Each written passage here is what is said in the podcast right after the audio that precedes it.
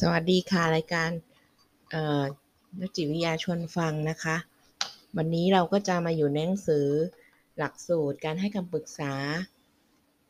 การจัดการภาวะเสพติดนะคะเป้าหมายก็คือว่าจะให้ผู้เสพเสพไม่ว่าจะสารเสพติดหรือว่าแอลกอฮอล์นะคะ ก็คือมีการปรับเปลี่ยนพฤติกรรมเพื่อให้ได้รับความสุข ให้ได้รับความเพลิดเพลิน แต่ขั้นตอนของการเสพ แสวงหาเพื่อให้ได้มาซึ่งยาเสพติด และก็ฤทธิ์ของสารเสพติดก็มีผลต่อการพัวพันทั้งหมดทั้งสิ้นนะคะ การช่วยเหลือเพื่อให้ผู้เสพติดลดละเลิก พฤติกรรมเสพติดจึงเป็นเป้าหมายที่มีการเป็นที่จะต้องเปลี่ยนแปลงพฤติกรรมนะคะ แล้วก็จะช่วยให้ผู้เสพหาความสุขด้วยวิธีที่เหมาะสม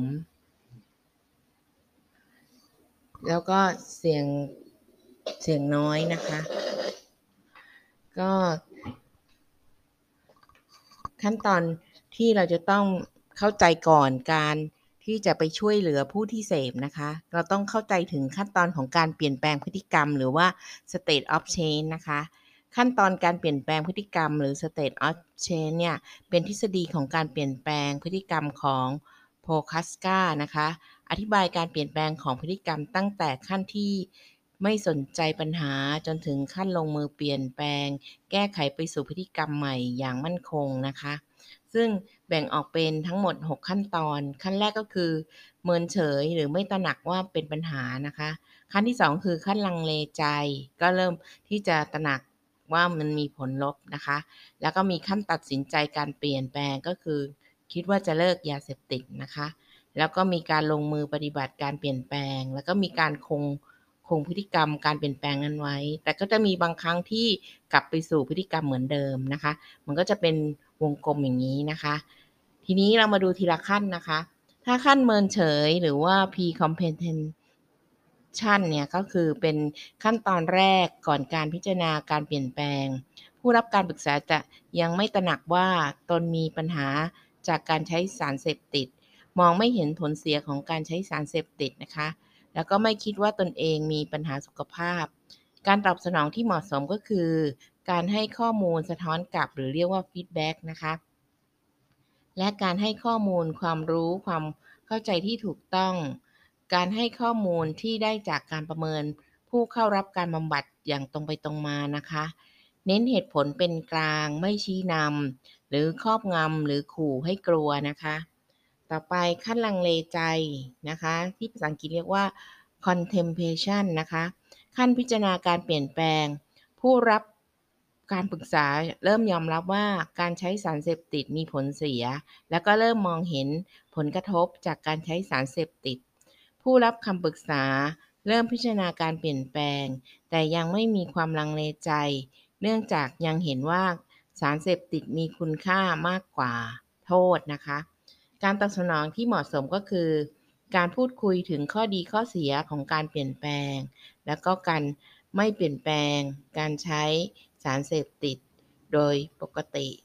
ผู้ให้คำปรึกษามักมองเห็นข้อเสียของการใช้สารเสพติด แล้วก็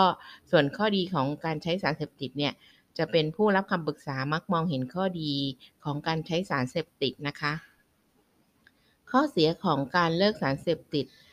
ผู้ที่ให้คำปรึกษาควรเป็นกลางและเปิดโอกาสให้ผู้รับคำปรึกษาตรวจสอบทั้งใน 4 ประการนี้นะคะ ต่อไปขั้นตัดสินใจเปลี่ยนแปลงนะคะ ผู้รับการปรึกษาหยุดสารเสพติดแล้ว อย่างจริงจัง ผู้รับการปรึกษาก็ตระหนักถึงปัญหาต้องการที่จะเลิกนะคะ การตอบสนองที่เหมาะสมก็คือการให้ทางเลือกในการ เลิกสารเสพติดนะคะ อาจจะเป็น menu of of option นะคะคือทางเลือก ไม่ควรมีทางเลือกมากเกินก็จะสับสนนะคะ หรือน้อยเกินไปก็จะถูกบังคับ ผู้ให้คำปรึกษาควรให้ผู้รับคำปรึกษาได้เลือกอย่างอิสระ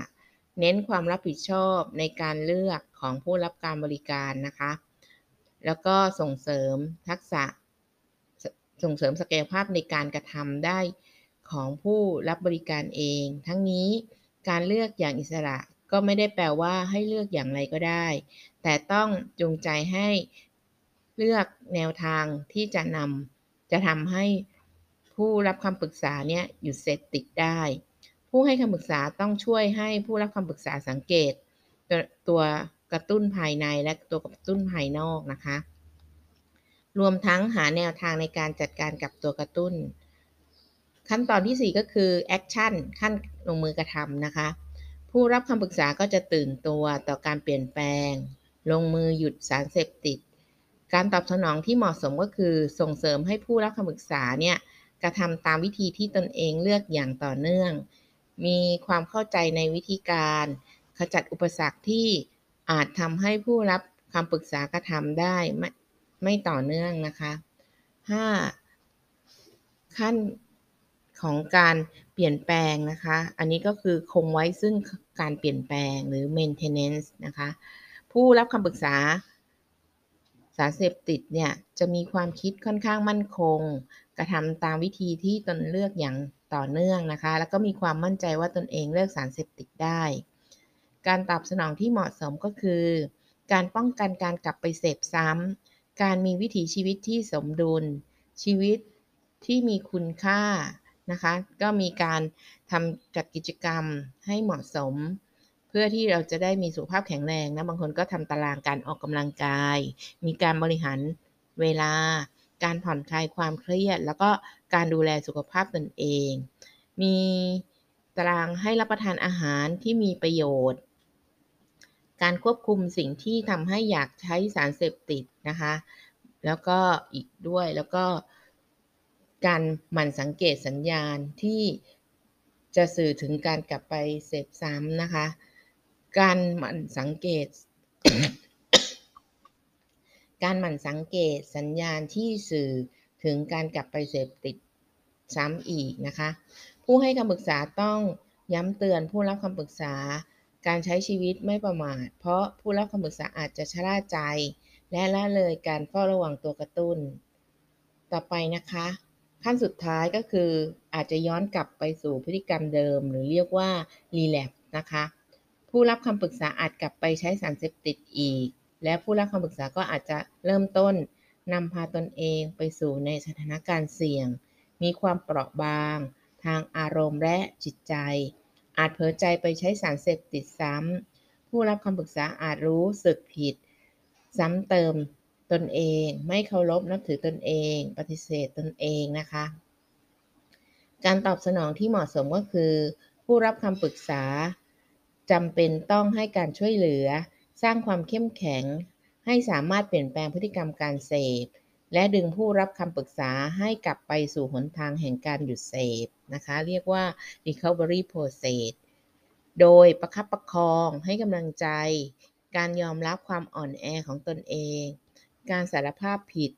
การมองสิ่งที่เกิดขึ้นอย่างตรงไปตรงมานะคะ แล้วก็การสรุปบทเรียน การมุ่งมั่นในการเลิกสารเสพติดต่อไป เราจะพบว่ามีแรงต้านเกิดขึ้นในระหว่างการให้การปรึกษานะคะ เรียกว่า resistance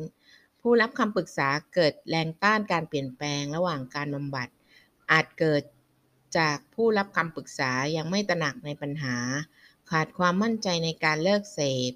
ยังจัดการตัวกระตุ้นภายในและภายนอกไม่ได้ และยังติดความสุขของการเสพอยู่ หรือทุกทรมานจากการถอนภาวะถอนนะคะ ผู้ให้คำปรึกษาจะต้องประเมินแรงต้านหรือจัดการกับแรงต้าน โดยการให้ข้อมูลอย่างตรงไปตรงมานะคะ แล้วก็ให้ผู้รับคำปรึกษาตระหนักถึงผลกระทบของการเสพ เช่น การเข้า เกี่ยวข้องกับคดี ซึ่งมีผลต่อการใช้ชีวิต การมองหาศักยภาพ หรือปัจจัยป้องกัน ในตัวผู้รับคำปรึกษา ร่วมกันกับวิธีที่จัดการกับตัวกระตุ้นภายในและภายนอก ส่งเสริมให้ผู้รับคำปรึกษาหาความสุขอื่น ทดแทนการเสพ และหากมีอาการถอน แสดงว่าผู้รับการปรึกษามีอาการติดที่รุนแรง สามารถส่งต่อไปยัง สถานบริการเพื่อรักษาต่อนะคะ คือถ้าเราให้คำปรึกษาแล้วไม่สำเร็จหรือเริ่มที่จะมีอาการติดรุนแรงเพิ่มขึ้น มีภาวะขาดสารเสพติดเนี่ยเราก็อาจจะต้องปรึกษาและส่งต่อไปโรงพยาบาลนะคะ ทีนี้การประเมินภาวะเสพติด และก็การให้คำปรึกษานะคะ ก็ประเมินความรุนแรงของการติด สารเสพติด และก็ประเมินปัญหาที่แท้จริง คือปัญหาที่ทำให้เกิดการเสพนะคะ แล้วมันสำรวจทัศนติของผู้ให้คำปรึกษา แล้วก็ให้โอกาสผู้รับคำปรึกษาได้สำรวจทบทวนสาเหตุของการเกิดภาวะเสพติดนะคะ มองหาแรงจูงใจหรือศักยภาพในตัวผู้รับคำปรึกษา เมื่อพบการอาการถอนนะคะ หรืออาการทางจิตก็สามารถส่งต่อเข้าสู่ระบบ บริการสาธารณสุขนะคะ การส่งต่อไปยังสถานบริการที่เป็นสถานพยาบาลนะคะ ก็คือเมื่อผู้รับคำปรึกษามีอาการทางจิต เช่น ประสาทร้อน หวาดระแวง อารมณ์เศร้านะคะ การควบคุมอารมณ์ไม่ได้ มีความผิดปกติทางเรื่องของคิดฆ่าตัวตาย หรือมีภาวะก้าวร้าว มีภาวะติดหรือถอนสารเสพติดอย่างรุนแรง ตรงนี้เราก็ต้องส่งผู้มารับคำปรึกษาเนี่ยไปยังโรงพยาบาลนะคะ อาจจะต้องเขียนระบุในเอกสารให้ชัดเจนว่าจะส่งรักษาเพื่อรักษาอาการใด และผู้รักษาจะไม่มีส่วนเกี่ยวข้องต่อคดี ผู้ให้คำปรึกษาอาจเข้าใจผิดว่าจะต้องถูกจะต้อง ส่งผู้รับคำปรึกษามารักษาที่โรงพยาบาลจิตเวชเท่านั้นนะคะ แต่จริงๆแล้วสามารถส่งไปยังที่สถานบริการใกล้บ้านนะคะ ได้ แล้วก็ควรแนะนำให้ผู้รับการปรึกษาเข้ารับการรักษาตามสถานพยาบาลที่มีสิทธิการรักษาอยู่ และหากสถานพยาบาลนั้น พิจารณาแล้วว่าเกินเกินศักยภาพของสถานพยาบาลก็จะถูกส่ง ไปยังสถานที่มีสถานพยาบาลที่มีศักยภาพต่อไปอีกนะคะ ยกเว้นกรณีที่ผู้รับคำปรึกษามีอาการทางจิตรุนแรง จนไม่สามารถควบคุมตนเองได้เนี่ยแล้วก็ไม่รับรู้ความเป็นจริงของโลกภายนอก และมีพฤติกรรมที่เป็นอันตราย ก็จะประสานสถานพยาบาลที่มีบริกามีบริการจิตเวชแล้วก็ส่งต่อแบบฉุกเฉินโดยตรงได้เลยนะคะ ในหลักสูตรนี้ค่ะเราก็จะเห็นนักวิทยากรเนี่ยจะต้องมีความรู้เรื่องของภาวะเสพติด แล้วก็มีความรู้เรื่องของหลักขั้นตอนในการเปลี่ยนพฤติกรรมของผู้ป่วยนะคะ แล้วก็เมื่อไม่เปลี่ยนพฤติกรรมเรา แล้วก็พบว่ามีอาการทางจิตเวชเนี่ยเราก็จะต้องส่งต่อไปยังสถานพยาบาลนะคะ ในคู่มือเล่มนี้ยังสอนให้ผู้ให้การปรึกษาเนี่ย สามารถประเมิน Assist ได้ด้วยนะคะ Assist คืออะไร Assist ก็คือแบบคัดกรองหรือแบบประเมินนะคะ ซึ่งสามารถเรียนเพิ่มเติมได้สำหรับวันนี้ขอบคุณค่ะ